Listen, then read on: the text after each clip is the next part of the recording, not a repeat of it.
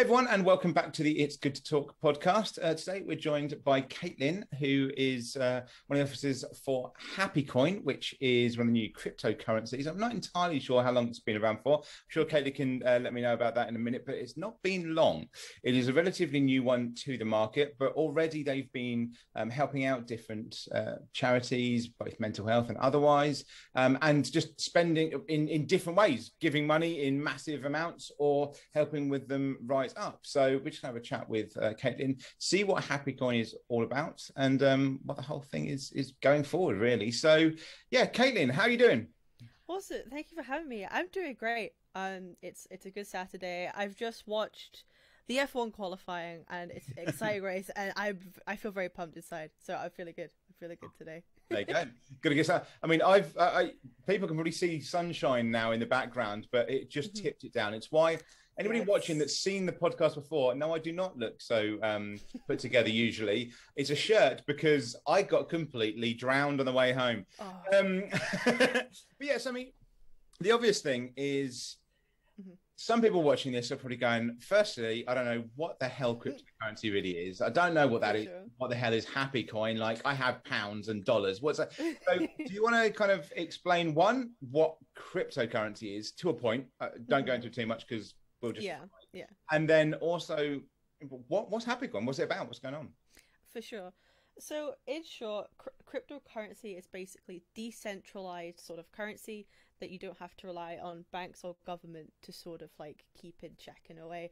And so you could argue like all the good or bad points around decentralization, but it's basically, yeah, currency that is sort of like unregulated and like sort of decentralized, but it allows for a lot of opportunity to use in sort of actual practices in sort of like everyday life. And it relies on a thing called the blockchain, where it is sort of like broke up into blocks and like everything is trackable. Well, it's not trackable. It's like, it's anonymous. So your wallet is connected sort of to you, but it's no one knows who you are. So that anonymity sort of provides a lot of interest for a lot of people in that sort of way. But yeah, it goes through the blockchain. And so it's all sort of like secure. So it's a super secure way of like making like currency transactions. And Happy Coin is, a sort of token. It's not a coin, it's not a crypto coin, but it's a token that's a derivative of a specific blockchain called the Binance blockchain, so the BSC sort of marketplace, kind of like how Bitcoin is its own sort of blockchain that everyone's sort of heard about. Everyone's heard about Bitcoin, so you've got the Bitcoin sort of blockchain, and then you've got like the Ethereum blockchain, and then in a similar light you've got the Binance blockchain. And in that blockchain, people are able to create their own tokens using that blockchain system to sort of like track, if that makes sense, track where like how everything sort of works.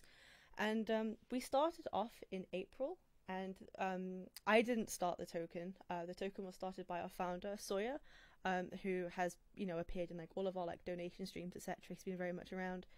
So we started in around April the 21st, I believe, so it hasn't been long at all. And Happy Coin is a crypto token that uses tokenomics that, one, gives back to people who actually want to buy into the token, but also we take a portion of everyone's sort of like investment into a charity wallet, which we are now calling like the Initiative Wallet, which is then used to fund and donate to charities and orgs relating to mental health causes.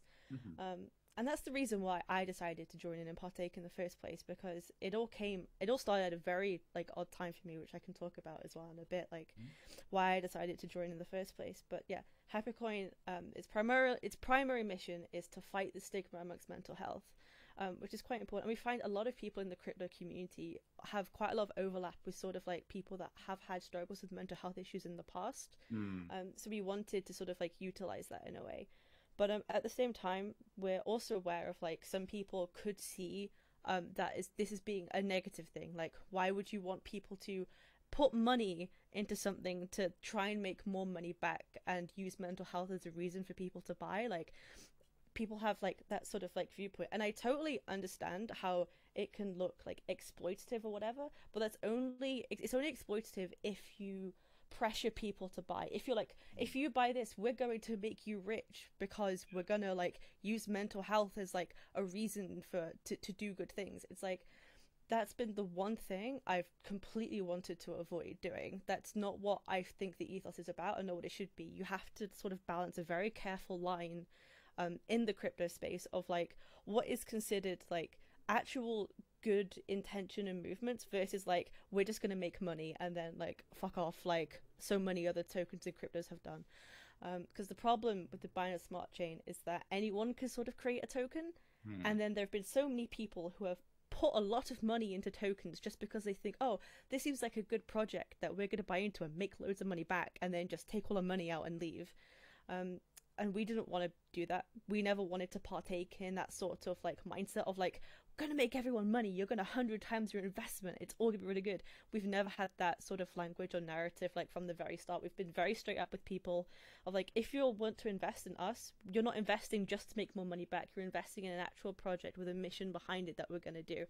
And that's the thing we've done from the start. Like even now when the markets are in a downturn and people aren't necessarily like raking up investment and like as a team, we can't sort of like bring up investment to do projects, we're still doing stuff regardless of what the markets are saying compared to everyone else who's like, oh, we haven't made money anymore, so we're actually going to stop doing the project. It's like, that's exploitative, and that's the why they're doing it, and we're just not about that at all. Well, so I guess it's a bit like, I'm trying to equate it to things. I mean, the token, I just immediately think of Disney World. So it's like having Disney bucks, and they work the same, but they're not quite the same. It's my way of thinking about it. But in terms of the way you said it, it seems like an old school way of thinking about a building society, you know, where everyone's putting their money in and then that's what gets loaned out to people. And that's what helps people buy their house. And that's what helps.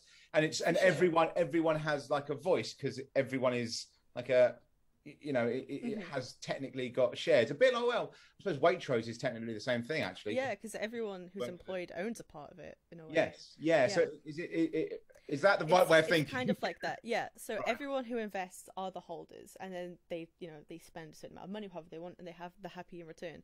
And the way we envision, people always ask, like, what do we get out of it? Like, I've invested in this, but what do I do with all these sort of like happy coins?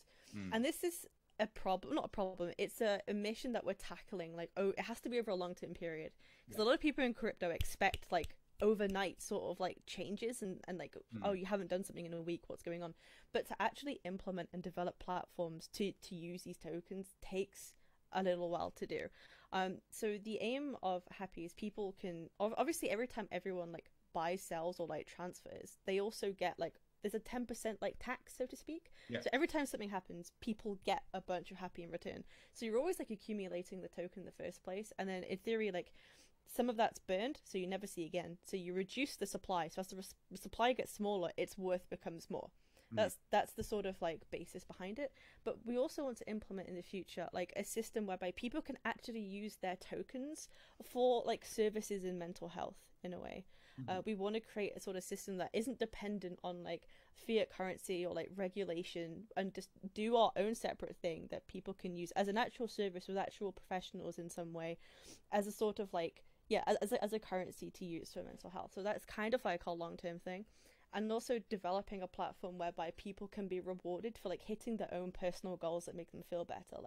Like someone who might have lost some weight and they've like achieved something, or someone who like run a marathon, or like just people who have like done goals, because we always feel like reaching goals is a good way to sort of like tackle some areas of mental health. They always say like set small achievable goals for yourself to give that sort of like endorphin rush, and it makes you feel like you've done something and you've achieved things. But you want to sort of promote that sort of like platform of like goal hitting and incentivize people to hit their goals by giving them like happy in return, things like that. So we're implementing just incentives and systems in place for people to do that. And we used to donate every month. But because of the market conditions, we're not able to do that anymore because we can't keep donating like $10,000 at a time, because eventually we're going to have nothing to donate in the first place. So what we're doing instead is we're using it as an initiative wallet, and we're still like, going to be using it, but in smaller amounts, but in more effective ways for specific projects, like funding like mental health professionals, or like events, like smaller things that it's not just here's 10 grand. You do you and we'll do a live stream. It's like, no, we're actually going to use that ourselves and actually do things from the sort of ground up. is kind of like what we're doing at the moment. Yeah. And we find that's like, it's not as flashy necessarily for like our live stream event where people can watch, but it has way more meaning and impact. And that's really what we're about. It's actually like making a change and making a difference and appealing to the mission. Like I said, like it's not just about making other people money. That's for me, that's not in my heart. Like it's about actually using it as an opportunity to fund things that do make a difference as well. And that's what I've... You're doing it more like you're doing it more like Jacksepticeye rather than Ludwig at the moment.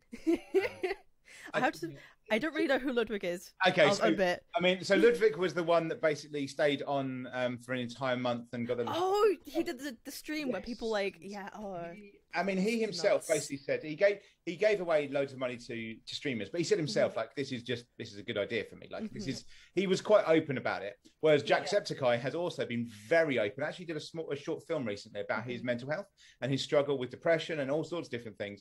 And when he's given in the past, he's been like, oh, okay, this person's doing this. Oh, I really like this song. And it's kind of, it's more for what he is getting something out of it because he's getting a video, but at the same time, he's still like, he's looking for people rather than just going, oh, let's just randomly, you know, give out the money.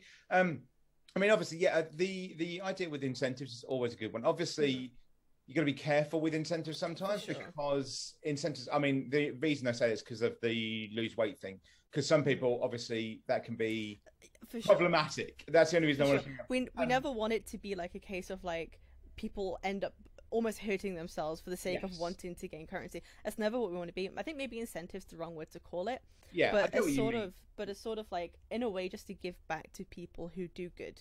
In essence, is what we want to do. Give back to people who do good.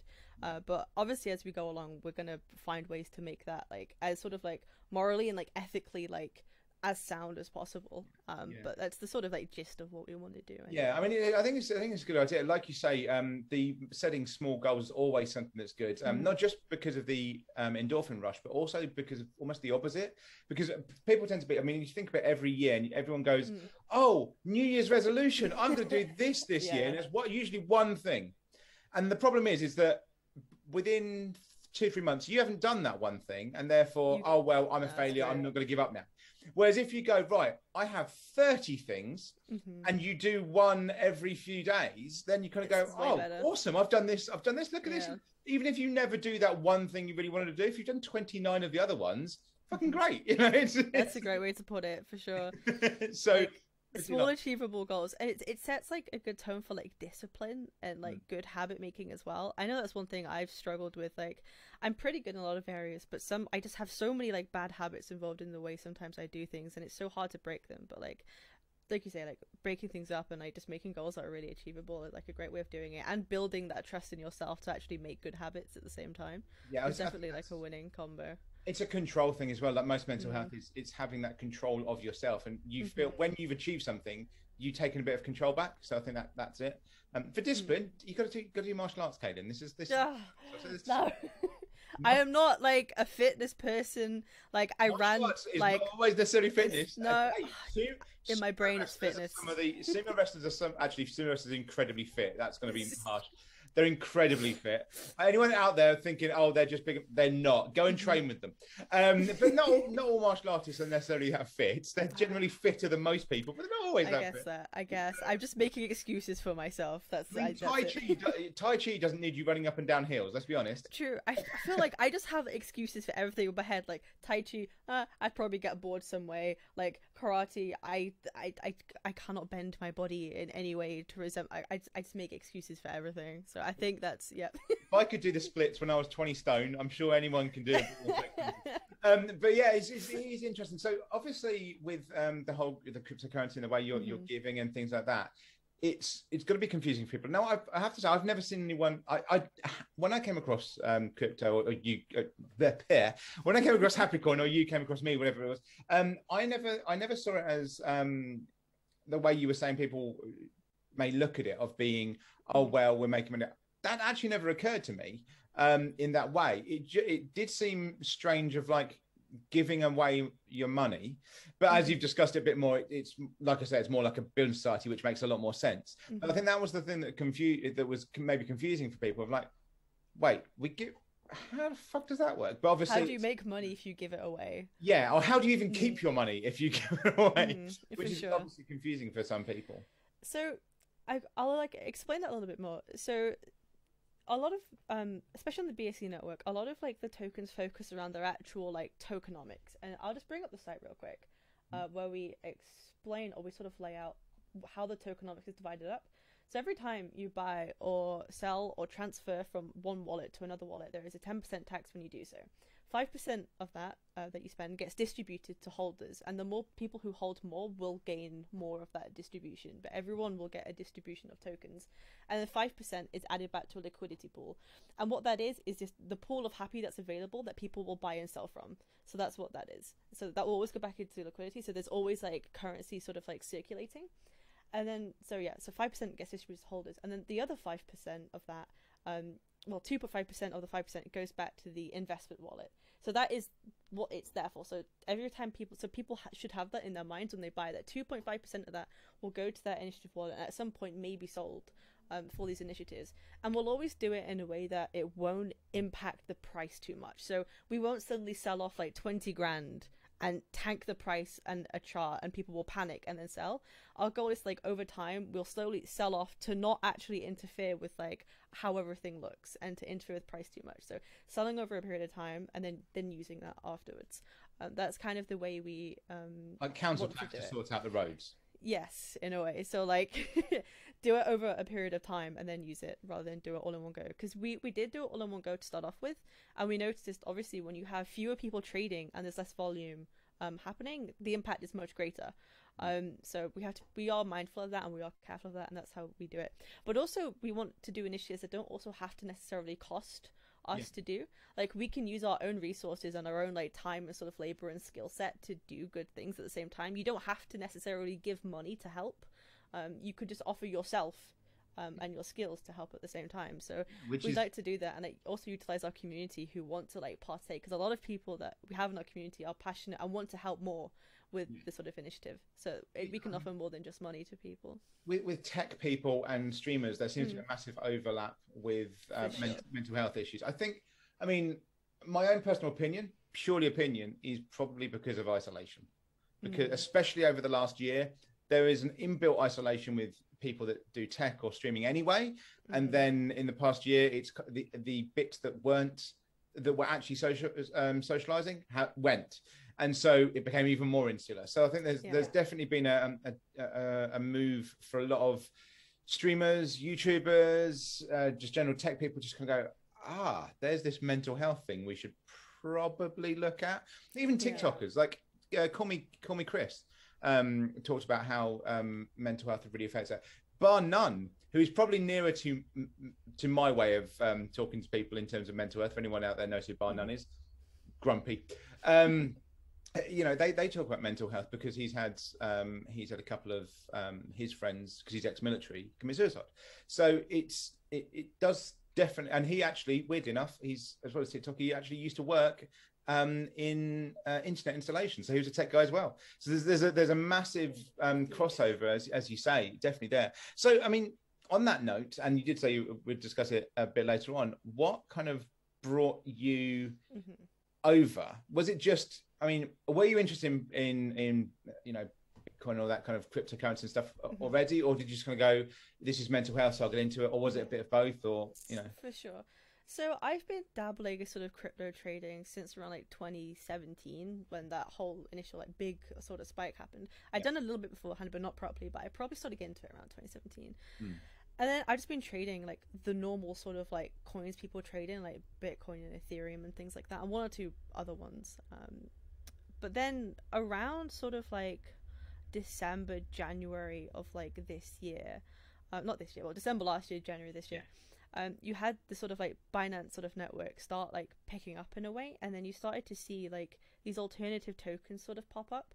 And initially, so in my crypto interest, so the crypto sort of capitalist brain at that point was interested in like, oh, like this might be a way to like do an investment and maybe make a return. Like that's what it was to begin with. So I might try that from that point of view. And then at the same time that was happening, there was like another like personal side going on. So for me, I was doing my third year of university, which was actually a recent year, because I failed my last year first time because of mental health problems. Not because the degree was too hard in any way, just purely because I was living kind of like on my own in a way, and all the people I was like kind of in uni with like weren't around anymore because they were off doing like professional years, and suddenly like I'm kind of like on my own and I don't have the motivation to sort of speak to people, and I'm doing a degree which I don't actually enjoy doing. Like I didn't enjoy doing it, not because it was hard, but because it's not me, and I'm the sort of personality type where it's like if it's not something I even have a vague sort of like interest in or happy doing, I just won't do it. Like I'd much rather put 110% of my effort into things I enjoy and use that in a way than to do something which I probably should be doing, which is in a way sort of a flaw. Like again, the whole discipline thing of like you should probably do the thing that's probably best for you. See, but, I'm just going to very quickly, because I know that you're going to keep talking, and I'm going to come in there for everyone that's watching as well. What you did there isn't a character flaw. The flaw and the thing that you're doing was attacking yourself for thinking it's a character flaw. It's a self-fulfilling cycle. So what you're doing is your brain and you and whatever you want to call that little demon that shouts at you when you're getting there, it's convinced you that you need to one, apologize, and that everything. I've just literally done a video. If anyone's going to up the challenge MH YouTube as well. So it's this idea that we need to apologize and that we're wrong and we want to drop out of something, or we don't want to do something, therefore we're wrong. But if you look at it in Simone Biles, for instance, of the Olympics, she knew she could not keep doing it. She is a gold medalist in fucking everything already. If she ever got a picture of all of her medals together, Piers, she is the most decorated gymnast in history. Yes, exactly. So I love it when people like Piers Morgan are like, oh, well, she's just not up to it. I'll piss off. I get so annoyed at Piers Morgan and some other people that made that commentary. I was. It's nonsensical because they have no idea because they didn't look. But it's that kind of thing. Is all you've done is realize that you're not happy, and there's no point. It's like hitting yourself with a stick and going, well, eventually this will feel okay because it will numb itself. Oh, but if I stop doing it, that's me giving up. No, you just don't want it to keep hitting you. And that's the thing, you've just got to remember that actually you're not at fault.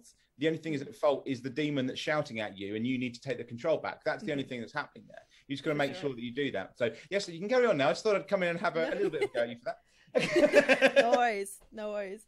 But yeah, so I was sort of like not paying as much attention to my uni work. I thought maybe at the time, so I started doing the recent year again, and obviously COVID hadn't stopped at that point, and I'm quite sociable. I need people around me, I need to see people, and I get very, very lonely. So we got to the point where I was like, it was a year in and I was just I couldn't, like, it was, I got so lonely, and I was also like struggling with sort of like past traumas in a way, like, because I had a lot of stuff like from childhood or whatever, but that never affected me in my teen years for some reason. Like it sort of like skipped that, like I was fine, and then it sort of skipped that, and then now like I'm in a place now where it's only just like with the isolation and the loneliness and the self-reflection, that's when it started to actually begin to affect me. And I was like, oh, I have these reasons because of things that happened then and I never noticed until now that was the reason why. And then I sort of like started to hate the fact that I never addressed it then because I thought it wasn't a problem.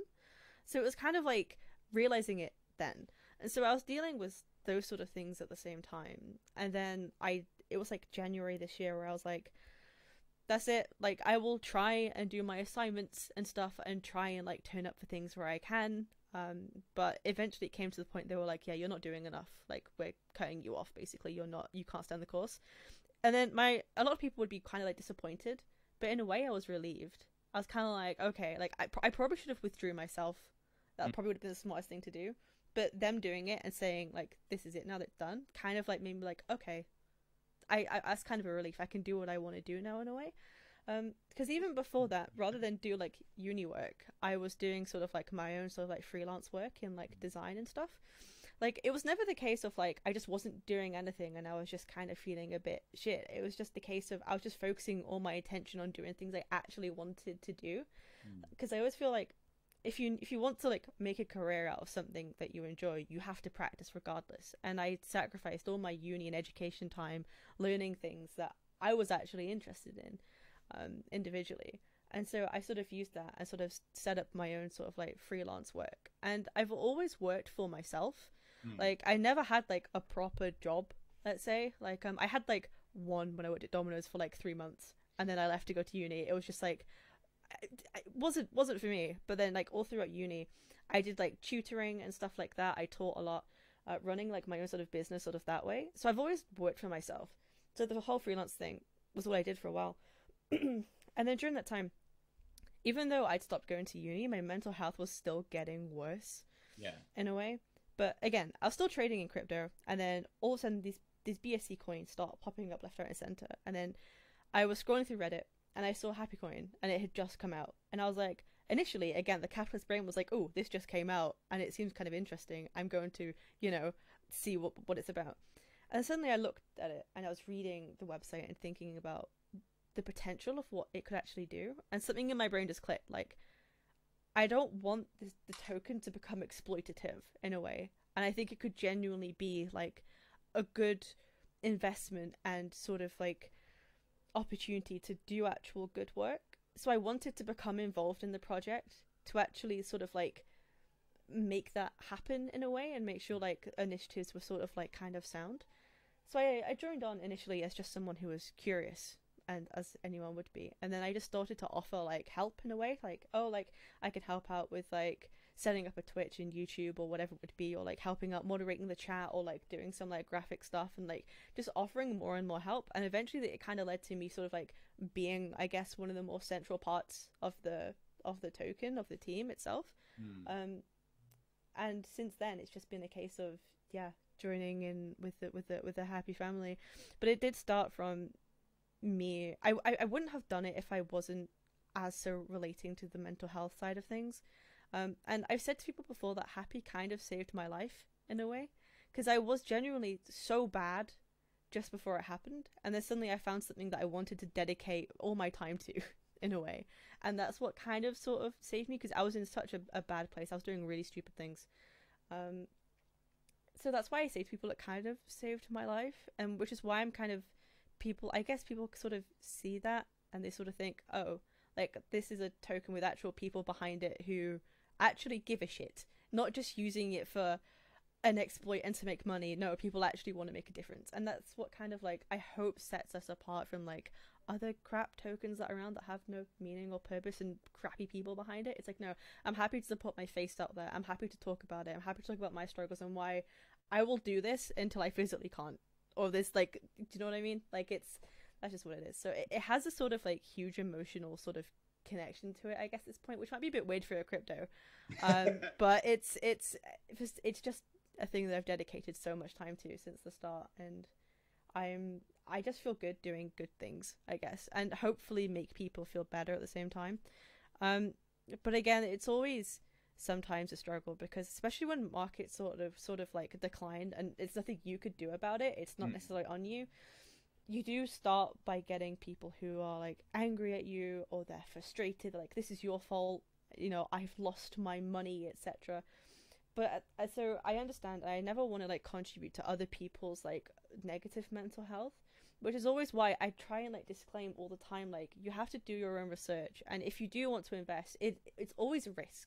Investment's always a risk, and I never want people to gamble money they can't afford, or think like, oh, it's a good cause, I want to put a lot of money in, and then now I've got like nothing back. It's like, I'm totally aware of that side of things, but at the same time it's like I always have to stress, it's always a risk if you want to invest or not.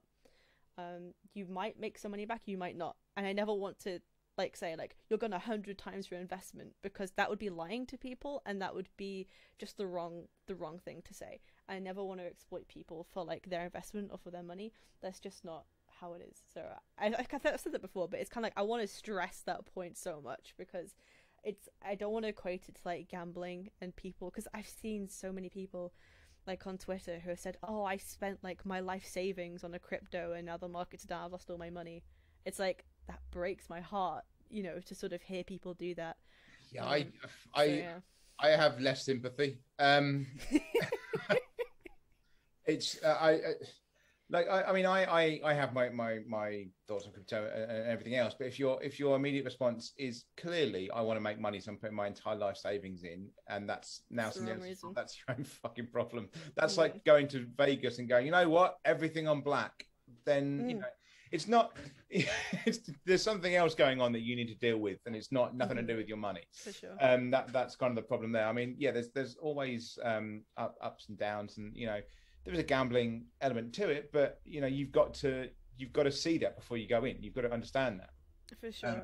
You know, that's what crypto is. If you're someone like KSI, for instance, I mean, the advantage there is that he takes the piss out of it and his friends take the piss out of him, because he lost 7 million, but he's worth about 30 million. Yeah. So it's for him, it's like, well, that was stupid. And don't be like KSI. All of the money he'd made was from it anyway, so he didn't really lose anything. He lost some numbers on a screen. That's it. He didn't actually.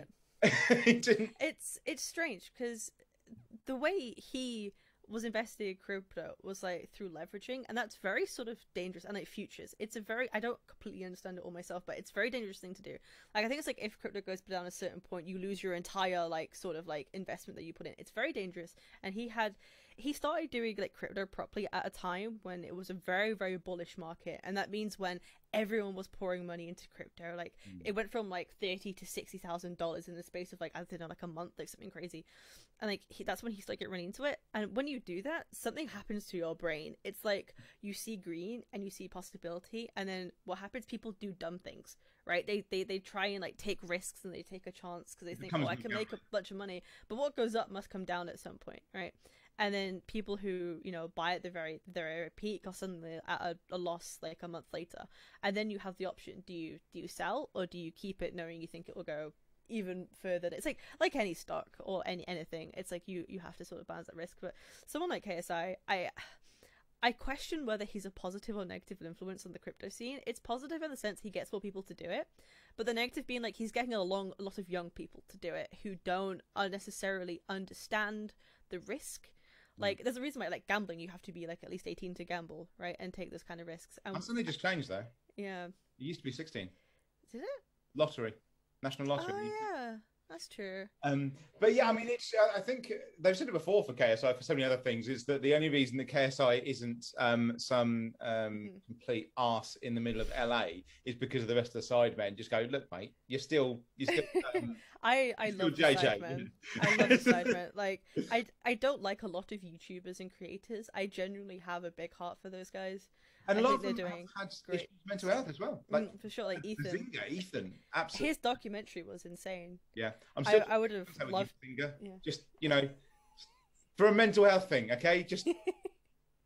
I have connections to Matt Moore. We know the same people, dude.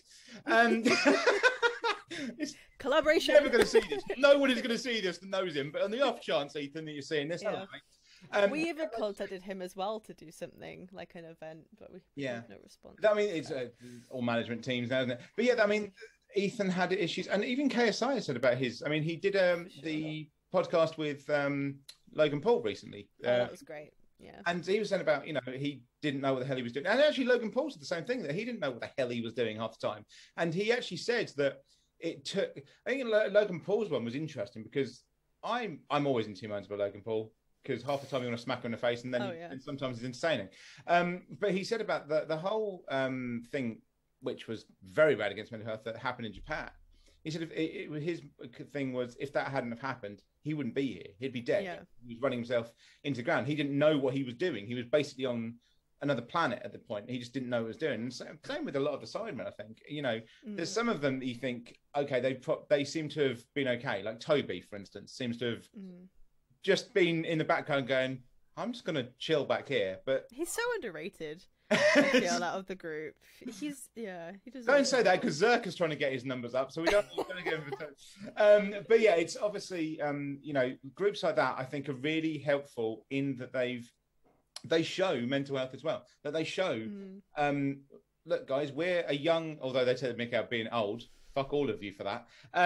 But you know, they have this thing of like, you know, we're a young group and people know who we are. You know, they still, although there's the whole Tommy Innit joke thing, they're still way bigger than Tommy Innit. It's Just ask. Sure. And so they've still got young people watching them and them being able to go, you know what? I was in the depths of hell, especially Ethan, like you said in that documentary. Mm. I was in the depths of hell. Having him cry on camera was so good for them to do. So important. Because the amount of people that I come across that just going to go, yeah, but I don't cry. I don't want to cry. But you need to, yeah, but I don't want to because I it's not right. I'm a man or I'm whatever. It's like I've got to say, especially for men.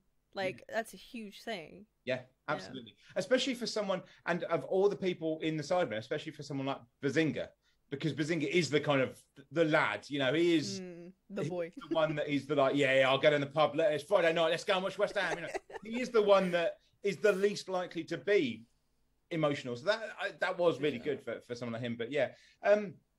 So yeah, where do you kind of see everything going for this? Obviously there's up and downs the market that you said about, and like with KSI, he's making it good and bad at the same time. And, you know, obviously you've changed the way that you're doing things slightly. So instead of going, here's 25 grand every month, it's like, okay, guys, here's a little bit to help with this. And here we can help with this. Is there a final plan, or, you know, what is the idea? For sure. Can I just backtrack one thing real quick in regard to KSI? KSI made a tweet, was like, I'm going to invest in like BSC coin to see where like my investment goes in like a few months time or whatever. And then like half an hour after he did that, we had like a 210,000 investment. someone spent 210,000 of the coin. So I'm curious to see if ever Happy will appear in one of KSI's videos. He did say he's waiting because the market's like turned to crap, so we'll see in 6 months if that ever happens, which will be entertaining.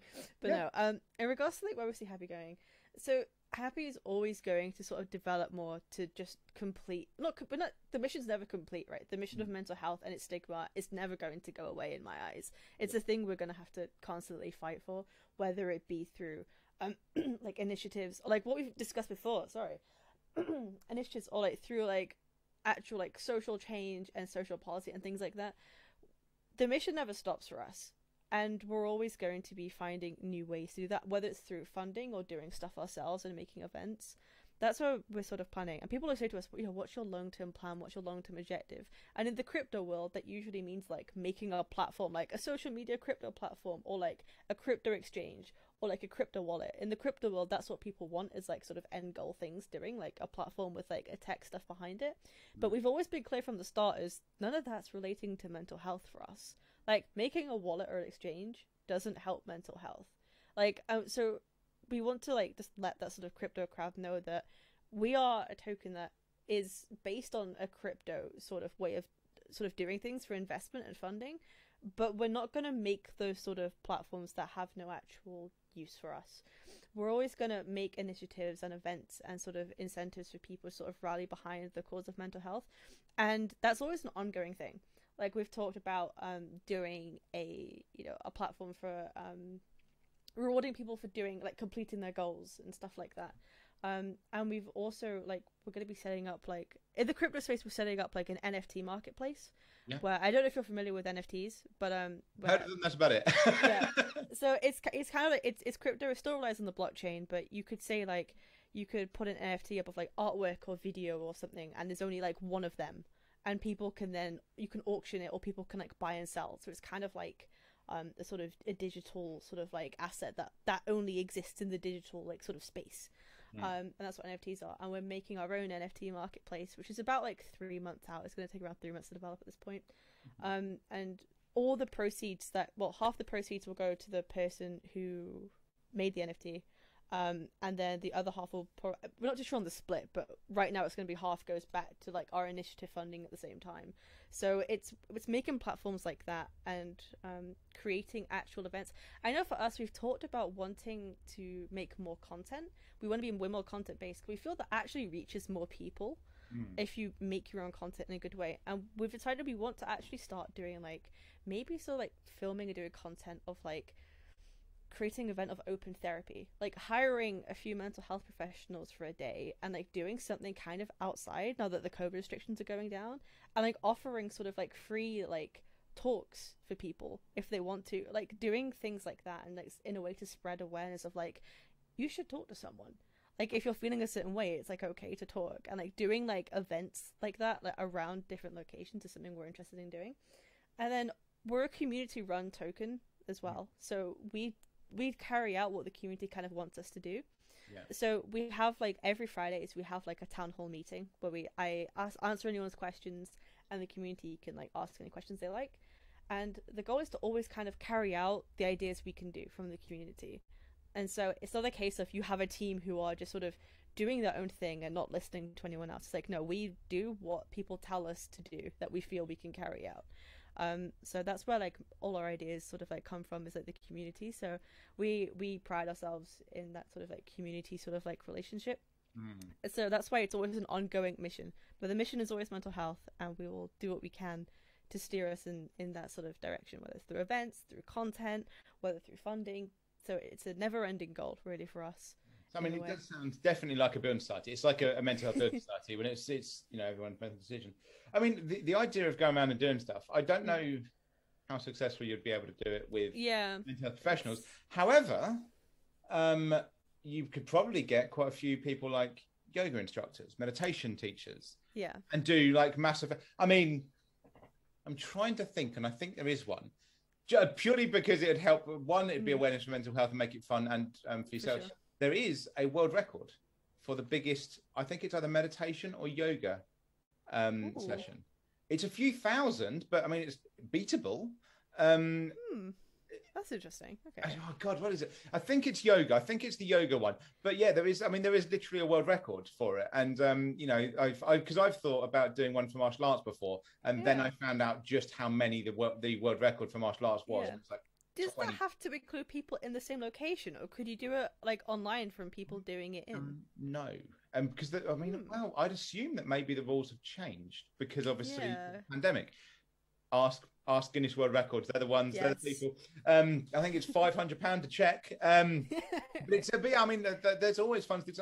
See, this is the thing that I always think when you're doing things like that is because people go, oh yeah, but we want to do it this way, and you know, we want to make a difference. We don't want to shout about it, or we want to shout about it, and we're not going to do that much. It's like no, do both.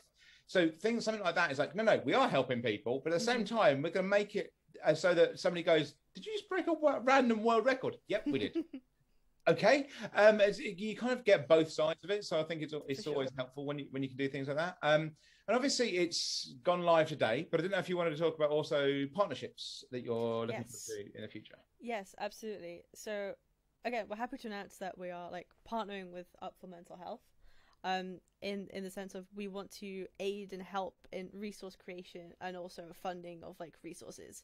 And that's something that we want to expand out to other sort of maybe organizations or charities who might be interested that fit in with our ethos of how we want to like tackle mental health in the way that's like open and non sort of like not non-oppressive is the wrong word, sort of like non sort of closing, I guess, to other people, but not closed off.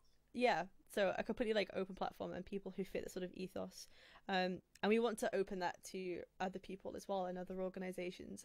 We're in a position where we could do that, and everyone's happy and all guns blazing to go ahead with that sort of initiative.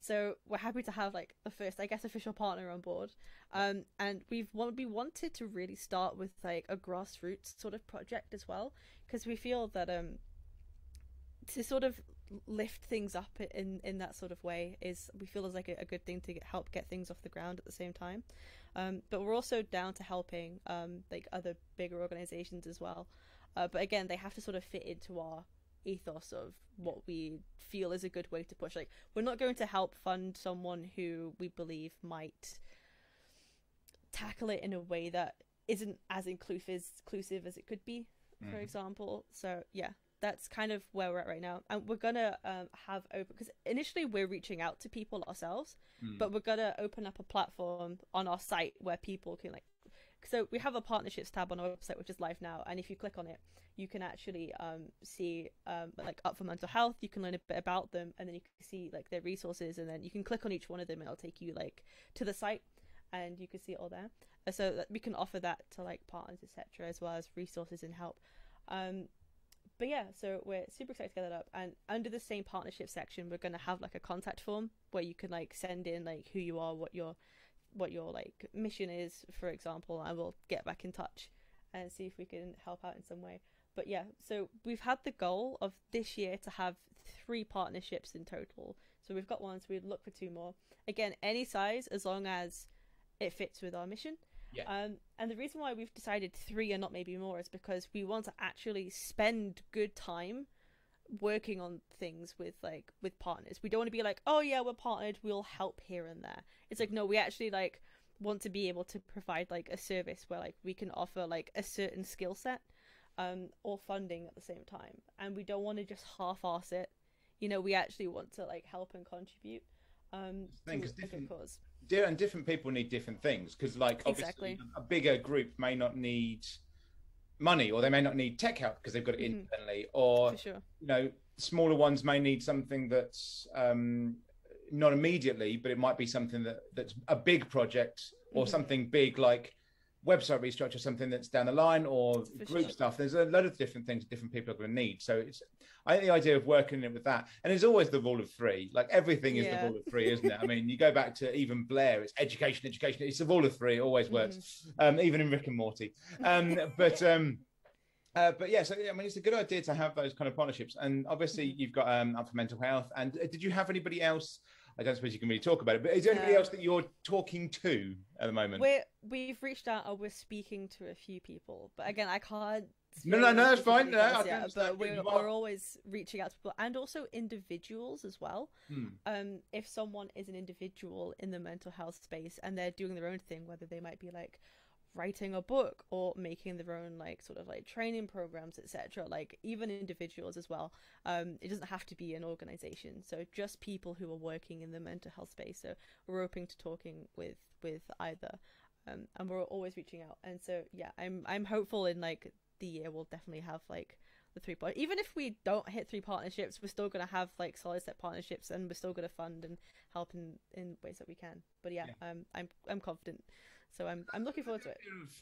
Doing it with people, individuals. I'm looking for books and stuff as well. Anyone that's wondering, later on this year my book is coming out on mental health as well, so just keep an eye out for that. So I'm somewhere in here, if I've done the editing right and I've figured out what time we're on, there'll be a picture of my book. So yes, I think that's a really good kind of way of doing it. Obviously it's moving forward, because that's I think that's the bit that's a bit different from potentially other ones, and that really does speak to it being more of a community than anything else, is when you're going, right, well, let's see if we can help. And it is, I suppose it does go back to almost that Boonside thing of, it's you going, let's help Bob down the road buy his house. Let's, I think we've lost that in society in a way. I definitely feel everyone has sort of been pushed to the, it's all for yourself attitude. You have to fight for yourself and you can't rely on anyone else in a way.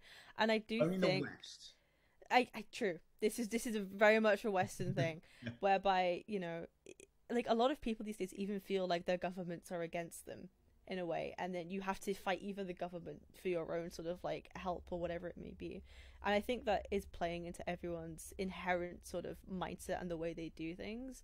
And I really think community spirit is one of the best things that we can have, because when society comes together, I know it's kind of cliche and kind of cringe or whatever people would say, but legitimately when community comes together to sort of do things, great things do come out of it in the end. Not all the time, but most of the time, something good does come of it. I mean, society itself, basically. Exactly. You ascribe to, Hobbes, Thomas Hobbes is with Leviathan, literally the acceptance and communication of society is the reason we have society. So for sure. I mean, the East, and it was actually the weird thing, I mean, misinformation is the biggest thing that we don't 100%. In our governments, but I mean, I think the East have a lot to teach about that. But I think it's because it's neoliberalism that is this idea of individualistic ideals, whereas in the East obviously we have this, no, we look after everyone. And that's where the thing about masks got confused in the West, because everyone before the pandemic, if you ever had a discussion with someone about, oh, why do they wear masks, it was always, oh, they think that our air isn't clean. It's like, no, it's because they're ill and they don't want to make you ill. Yeah. But everyone in the West, you'd always have this discussion of oh no, it must be because they don't. No, it's not. It's because they're trying to do something. It's a very different, a different approach. And I mean, it's also very metropolitan that way as well. I mean, I'm from the countryside. I was born and raised in the countryside, and you'd have plants and stuff that'd be outside someone's house on a table. And it was like, yeah, take a plant, leave some money. Oh, here's some veg, take a, and that was just normal. And I've been back to one of the villages that I grew up in. It's still there. Like it's, I think it's, it seems to be that, I think the media a lot of the time has exacerbated certain issues. They did it a lot with the Euro thing, because a lot of stuff they showed as well, and a lot of hate they showed was nothing to do with the match, for instance. Yeah, that, a lot of that. I agree. And when people are going, oh yeah, but it's still happening, I'm like, yes, it's still happening because the media are making it happen. It's portraying it. I fully agree. It's a self-fulfilling prophecy. If you say people are being arseholes, then they become arseholes because they think it's already happening. Because they think it's happening, 100%. That's the problem. So I actually struggled to, I know I did see one or two comments that were sort of negative, but I actually struggled to see the volume that everyone else apparently was seeing in a way. I did see the volume online. Yeah, okay. I think online, I guess, yeah. There. I don't think the outside was that much. I think online definitely was there, because they can be anonymous. Twitter especially is worst for that stuff. It's so bad. I always find Twitter's a very strange place, like socially and culturally speaking. Lovely and hateful at the same time. Exactly. But not to talk about I don't know how interested people are in politics much, but when Jeremy Corbyn was like running in the election, everyone on Twitter was 100% certain that, oh no, don't worry, Jeremy Corbyn's going to win the election, it's totally fine. And that's all you could see was Jeremy Corbyn's going to win the election. Like even, I guess, exactly. But it's a case of I like to think that, like, especially my feeds are very like mixed, because again, not just talking about politics, but as soon as you talk outside, it's like, it's completely different. And I do feel like Twitter's very good at sort of pigeonholing, like you say, echo chambers in a way, and people seem to get the wrong distortion. And I actually get kind of worried about that from like a social and cultural standpoint of like, people spend a lot of time on Twitter and the internet and social media, and I genuinely worry about like implications in the future of how that's going to actually play out and make a real life difference. I mean, online and social media I found helps. And the weird thing, and I mean the biggest issue, it's kind of two-pronged, especially with things like Twitter, because I've seen so many people that the fact that they are anonymous is the reason that they can actually speak, and it helps their mental health immensely, especially if they are in the grips of mental health and depression because of, for instance, LGBT reasons, because they have no one else to talk to. Online is the only place they can go to. So I do worry when I've seen like celebrities go, oh, well, we can't have them be anonymous. I'm like, then you've killed people. I mean, you've literally killed people, because there's going to be LGBT people, non-binary out there that now they don't feel safe. They came online to say them. Yeah, they're not safe. Weirdly enough, I have had someone that I knew, when I asked what social media is, do you think has helped you, if any? And I did have one person, Twitter. And I was like, what? Like, of all the ones, I'm like, Twitter? Really? Like, it's interesting. I mean, like, I don't see that much on Twitter, apart from like certain times. I'm a Man U supporter, so Rashford is part of my feed. That's why I saw a lot of the bullshit. But generally, I don't see as much hate. Which is kind of annoying, because I like the arguments, but the same. I love a bit of drama on Twitter. I can't help it. Last time I have arguments, generally Facebook, but yeah, it's interesting, and the echo chambers are definitely there. It's why you get some people who are so convinced that everyone knows the election was rigged. Everyone knows masks are fake. That's my problem, and my worry is that people live so much in the echo chamber that it distorts actual reality in a way. I just find that's dangerous. They end up arguing with professionals. Exactly. Like anti-intellectualism that's come about recently, because it's like, oh yeah, but you're just going to listen to the authority then. Yeah. Oh no. In terms of like doctors, the whole like I am. That's what the COVID thing and the guidance and mask mandates and it makes me cry. It makes me cry. I follow politics quite closely, even American politics as well. And I follow like some commentators who I like to follow people I don't agree with as well, just because I like to just see what they're saying. And it's just, I don't know. I can follow them to a point, and then I'm just like, I think the problem is at some point it's like arguing with a 2-year-old. Yeah. No, they're never going to listen to you. So what's the point? Yeah. Like I saw a prominent political figure, I guess you could say, who did a commentary video on Simone Biles saying that, oh, she's a quitter, she's a letdown to her country, she should be absolutely ashamed. And everyone in the comments just like, That was what Piers Morgan said. Yeah, it's what Piers Morgan said, but it wasn't Piers Morgan. But it was another... I don't want to name him. I don't know, because I don't want people to give him any sort of attention. But he's a British guy as well. And he did this whole video. And all the comments were just sort of like echoing his thoughts without actually thinking about what he's saying and if it actually makes sense or not. And it's just... I find it so scary. I generally find it scary. It does get really weird, that echo chamber, and I suppose that's the biggest thing with mental health. And obviously, there's probably people going, you know, what the hell is this going to do with crypto and all that? But the thing is crypto is all, one, it's all online, it's all technology, it's all kind of new age. That sounds like I'm in the 60s, but that's what it is. And Twitter and social media is where this stuff is learned about, and mental health it's all connected into everything. So.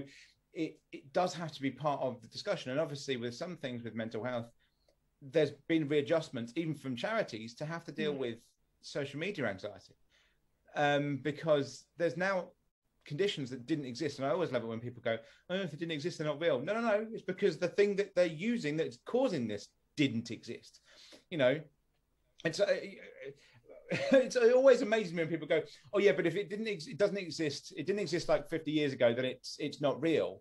Well, that's great, but also most of your technology didn't exist 50 years ago. Your car, that's not a real thing. You're not really driving that style of car. You don't really have a TomTom. What do you listen to? Is it a voice in your head? Because apparently, according to you, it's not real. So like it's the same thing. It's such a weird way of looking at it. But obviously, I mean, we do get. And I mean, it's not to say that there aren't people on both sides of the argument that, because there's a lot of left-wingers as well as right-wingers. It's just whoever's got the loudest voice. Marjorie Taylor Greene, who is on another fucking planet, got people like that who are dangerous. You've obviously got the dangerous people, and I mean, on the other side of it, you've got Piers Corbyn, who is.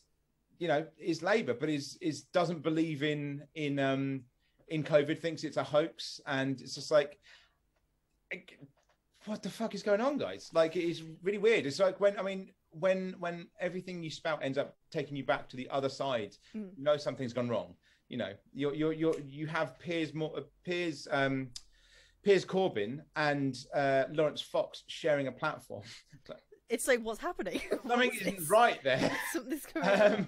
I do feel that there is sort of like, people always are, the talking point these days is always like big tech, isn't it?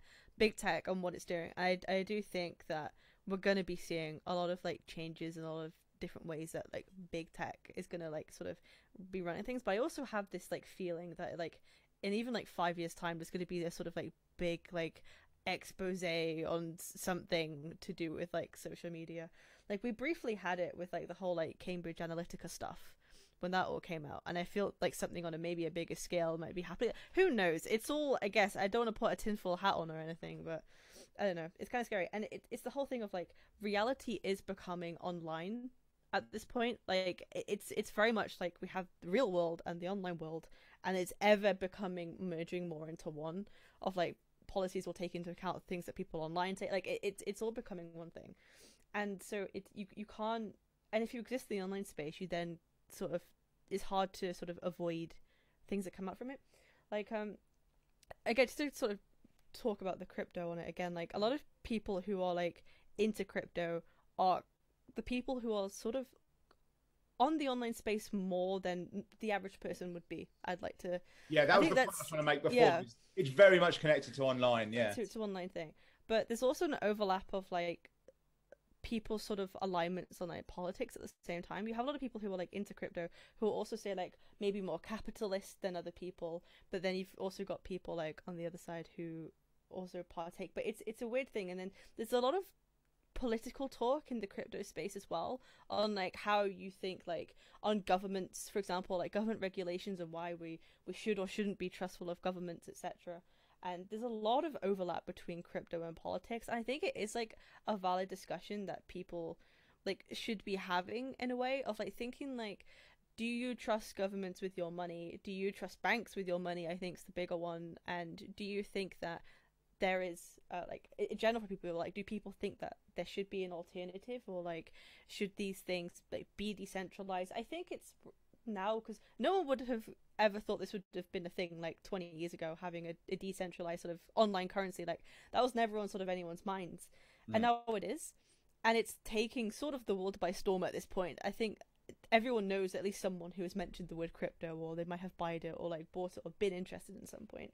So there is a huge, huge overlap between crypto and politics. I know that I'm sort of interested in sort of like making sort of resources as well to inform people of like maybe like pros and cons, but again, that's very much would be like a biased piece in a way, and it's very hard to make like resources that wouldn't be sort of like free from that sort of bias. But there's a huge overlap with politics. I think it's something that people should discuss and sort of talk about, of like, do you trust where your real fiat currency is, and do you think that's really safe? Because like, we know like from the sort of like the bank crash that happened, like it's not always safe. But then you also have to weigh up like, is crypto equally as safe? Because there was the sort of, there's been like crypto scandals before with exchanges, like people not being able to withdraw money because the crypto exchanges themselves didn't have the sort of like collateral, I guess, to sort of be able to pay out everyone who paid in. Like there's the same sort of thing. There's YouTubers that have got into trouble because they've, some of them from FaZe that have now been oh, the Save the Kids scandal is crazy. But yeah, so you also, so you can have a decentralized sort of crypto, but then you're also relying on the exchanges that you partake in to keep your money safe, which is why I always say to people, don't keep your money on an exchange. As soon as you're, don't keep it there, keep it in your own wallet so you have that sort of control. If you keep your money in an exchange, you're at risk of them fucking it up, basically. So I always take it out if you can. It's sort of a bit of advice, but yeah, like I said, there's a huge overlap between politics and crypto and governments. I suppose it's, yeah. There's also, I mean, I understand why people sometimes get worried thinking about politics and everything is because the anxiety, and obviously mental health is, anxiety is part of the mental health. The problem is it does have to happen at some point purely because politics is everything we do. You know, anyone that saw this video, these adverts in the UK a few years ago, I think it was in European politics, where they had somebody going, talking about the European elections, and someone going, I don't do politics. And then for the rest of the video, the advert, it was every time we wanted to complain, him going, no, you don't do politics. The price of beer, the fact that there was traffic lights, you know, everything, because it's all politics. But, you know, politics comes from the idea that it's those in a state or a nation or a city that are looking after themselves. Basically, we're all politicians. We don't like to call ourselves politicians because they're the mean, evil people. But everything we do is effectively politics. It is how we do it. You can't buy anything without politics. You can't. Like everything is, like you say, and it all stems from it. Well, I mean, to be the harshest possible, the fact that you're able to talk to me is politics. You know, go to the, you know, the extremes when people go, oh, I don't do politics. I always find it hilarious when people don't do politics, that without movement in politics, they would be the most, like, if we go back 200 years, I'm still fine. You know, it sounds harsh, but I'm still fine. There's Masons in my family. I'm fucking fine. but that's the problem. It's, you know, people don't want to engage in normal politics. And I know the idea of let's just go raid the streets becomes nice to look at because it seems like you're doing something, but in reality, it's not doing fuck all. Yeah. Because you might get a headline, but you might turn off people from that headline and be like, oh, that seems a bit useless. I mean, I was on the anti-war march. There were 2 million people there. That worked.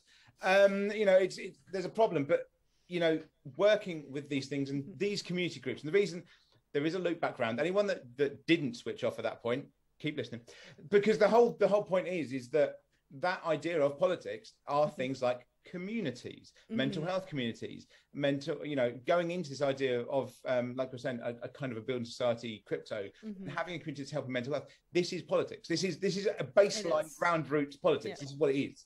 And so those kind of things of helping it is that idea of communities coming together and helping each other. You know, we've seen some great things. Marcus Rashford, who we were talking about earlier, when he was helping, you know, he created basically a community. It was weird because Marcus Rashford managed to create a small community that was nationwide, because it did feel like a community thing, even though it was basically a load of companies across the country going, we're standing with Marcus Rashford. So that is the kind of thing that you've got to look at, and that's what helps people. It helps people eat, it helps people get through their days, whether it's for anxiety, depression, whatever it is. This is the thing we're kind of moving towards. So I think we've gone through quite a few things. If anyone's wondering, by the way, the reason I go into, oh, I'm happy to go into politics. My background is politics. I have a degree and a master's in politics and political theory. So yeah, I will happily talk in politics. Yeah. Was there anything that you think we haven't covered that maybe we need to before we wrap up at all? Nothing specific. We're continuing to move on with our projects that we're doing, and as a group, we're also starting regular live streams as well. Mm-hmm. That's going to be a thing we're doing, and hopefully we're going to be starting a video series. And in that video series, I kind of made a pledge, I guess, personally, in terms of like, we want to promote people like achieving goals again. Okay. Like, oh yes, go back to what you're saying. Yeah. Yeah, like we want to create a platform for people to achieve goals, and to sort of like partake in that myself, I said that like in a year's time or something, I want to do something big, like do a triathlon, like just put it out there, like I want to just do something big. And I feel like I may regret that already, sadly. So just to give people at home an idea of why I said it like that, I'm going to turn the camera around. You're going to get a random thing of my house, my office here, but just a few. Just a couple. I am a marathon runner. So yeah. Anyone that's watching this is from the community where Caitlin comes from, and you don't think she's doing it, just let me know, and no. We'll get Caitlin to make sure up to that with a triathlon. Get that down. That's absolutely fine. I train people to do marathons anyway. That's absolutely fine. I'm doing 15 marathons in 15 days later this year, so that's cool. We can get on to do that. She can join me. So the thing is, I'm so unfit. Like through COVID, I gained, like my main thing is like I gained so much weight, and it's also a mental health thing for me. Like I have really bad body dysmorphia. I only realized it's like the thing of like, I used to think I was like huge as a kid, or like when I was like 15, 16, like I thought, oh, I looked so bad or whatever, but now it's like I actually looked fine, and I look the way now that I thought I did when I was like 15. Like it was like that self-fulfilling cycle, I think. And I'm like, it's like yeah, I mean, a lot of the dysmorphia as well, it comes from because you immediately, because you talked about it already, you're immediately associating fitness and weight where it's not the same. They're not the same. So those medals that people got a quick glimpse of there, the 2007 Great North Run, which is a half marathon, I was 20 stone when I ran that. So yeah, okay, I went back like 2 or 3 years later and I was like 6 stone lighter, but it's still not the same. It's you know, you can still do it. So I don't think, you know, it's hard because body dysmorphia is a very specific thing that needs specific help and treatment. But it's something to remember that it is not the same in your head. Just about fitness, for sure. I think it's definitely a two-way thing. Like to me, there is a slight correlation between the sort of look and like fitness. But I also know that like, I think for health as well, I need to do it for the weight loss, I guess. But for the fitness thing, like I've always just, I don't know, I feel like having good fitness is just important for just healthy living in general, and in that way to feel better. So it's a case of like, I'm not doing the fitness to be like, to look different, I guess. It's definitely like a two thing, and I think it will also help with like my self-discipline, which I've mentioned a few times, but I have a huge issue with. And I think that doing that and committing to like a community of being like, in a year's time I will do this thing, kind of like I have no excuse anymore. It's kind of like, no, okay, you have to do that now. And I've kind of said that I might document like a series about it, like every 2 weeks make a video and like do processes and do that sort of thing. And just like we've said, like we'll try and like combat mental health in any way we can, whether it's through content or making resources or like helping and funding other people who could do those sorts of things as well. We want to kind of reach all the bases we can, and also network all those people together in the same way through our partnerships. I think you showing your own kind of struggle with mental health through fitness and things like that is definitely I think it's always helpful when people, because with things like Twitch and online, I think it's very easy for streamers to be absolutely fine all the time. You know, I'm going to turn the camera on because I'm okay. And it's very hard, but it does happen sometimes when some of us, you know, those of you that have come over from Up for the Challenge, actually, no, we'll turn the camera on when we feel fucking shocking. Because it's important that people realize that you are like that as well. Everybody has those times. I think what can be very dangerous is that some people kind of feel, I'm the only one. I'm the only one that feels like this. I'm the only one that's in this. I'm awful or whatever. And you're like, no, this is how I feel sometimes as well.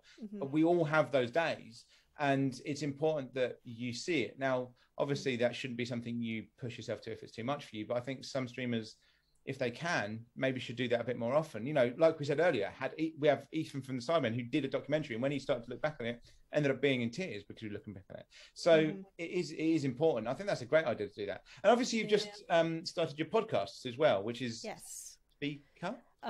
Yeah, so it's An Open Letter to Ourselves is the name of our podcast.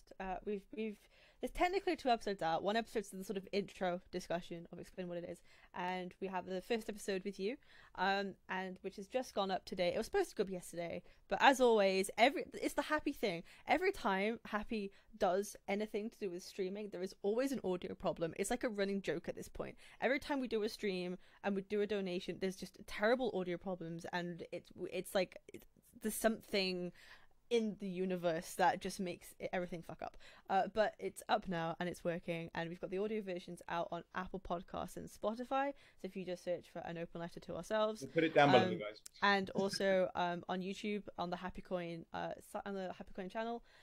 We have a bunch of all our donation videos, bar 1 because I again fucked that up, is on the Happy Coin site. And if you want to watch an additional interesting video that Happy sort of sponsored, we helped, I don't know if you were aware, but Jesse Wellens did a video recently with Sawyer, our founder, where we helped to do haircuts for the homeless. And then there's also other partners where they offered to give them shelter as well at the same time. So we've helped to sponsor that event, and we're again open to helping out other events in the future and looking for partnerships in that regard. So we have a bunch of content up on the channel, and also on our social medias we've started to make like wellness and like mindfulness sort of content, like short posts that just give like a few reminders. Like we had a few recently that were just like, just remember to hydrate, remember to keep drinking water, remember to take a moment to breathe. We're having like little exercises and things like that, and also posts like to keep people aware of like certain mindfulness techniques. Like the one that we talked about recently was the RAIN technique, which is like recognize, acknowledge or accept, I forgot what I is now, interpret I think, or something like that, and then non-identify, where if you have a negative thought, you first of all recognize, okay, this is a thought that I'm currently having. And then the next one is to sort of accept it with a non-judgment. Okay, this thought I'm having, it's not going to necessarily ruin the rest of my day. And then it's sort of thinking, why am I having this thought? Where might have this come from? But again, in a non sort of negative sort of manner. Then non-identifying it, of being like, okay, this happened, but this isn't a part of me. This is just a small moment in time. We could sort of move on. So we like to promote sort of like mindfulness techniques, because I've become quite big into mindfulness and mindfulness meditation in the past few months. So that's something that we're really interested in like promoting and making content for as well ourselves. Mindfulness is very interesting because it's not what everyone thinks it is, because everyone thinks someone in the corner going and it isn't. It's really not.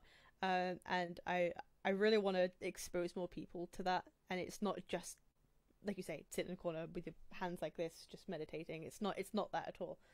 Additionally, we want to, in the future, be able to create our own resources in regards to cryptocurrency and mental health, whereby, you know, people like who make big losses, for example, might suddenly like have sort of like certain, maybe like a few like blips in their mental health or whatever. We want to be able to sort of create resources for people who are struggling with mental health and also partake in crypto, and how to maybe in a more positive way sort of like do better like choices in a way. Not again, nothing to do with financial advice. We're never going to be giving resources for financial advice.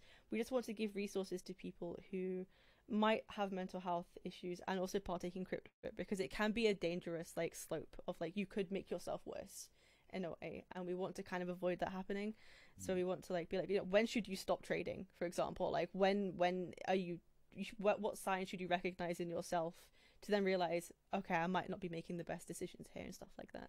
So we want to sort of do more of that, because a lot of like people who work in like the mental health space don't necessarily can recognize if people are into like crypto and do those sorts of things. So we'd love to sort of like showcase that word a bit more and get people to sort of like recognize those signs of that they should be looking out for, to be like, okay, it's time for like to stop or whatever. A bit like, I guess I keep referencing gambling, but it is that, it's the risk taking, I guess. It's the sense of it. If the fun stops, stop type. Exactly.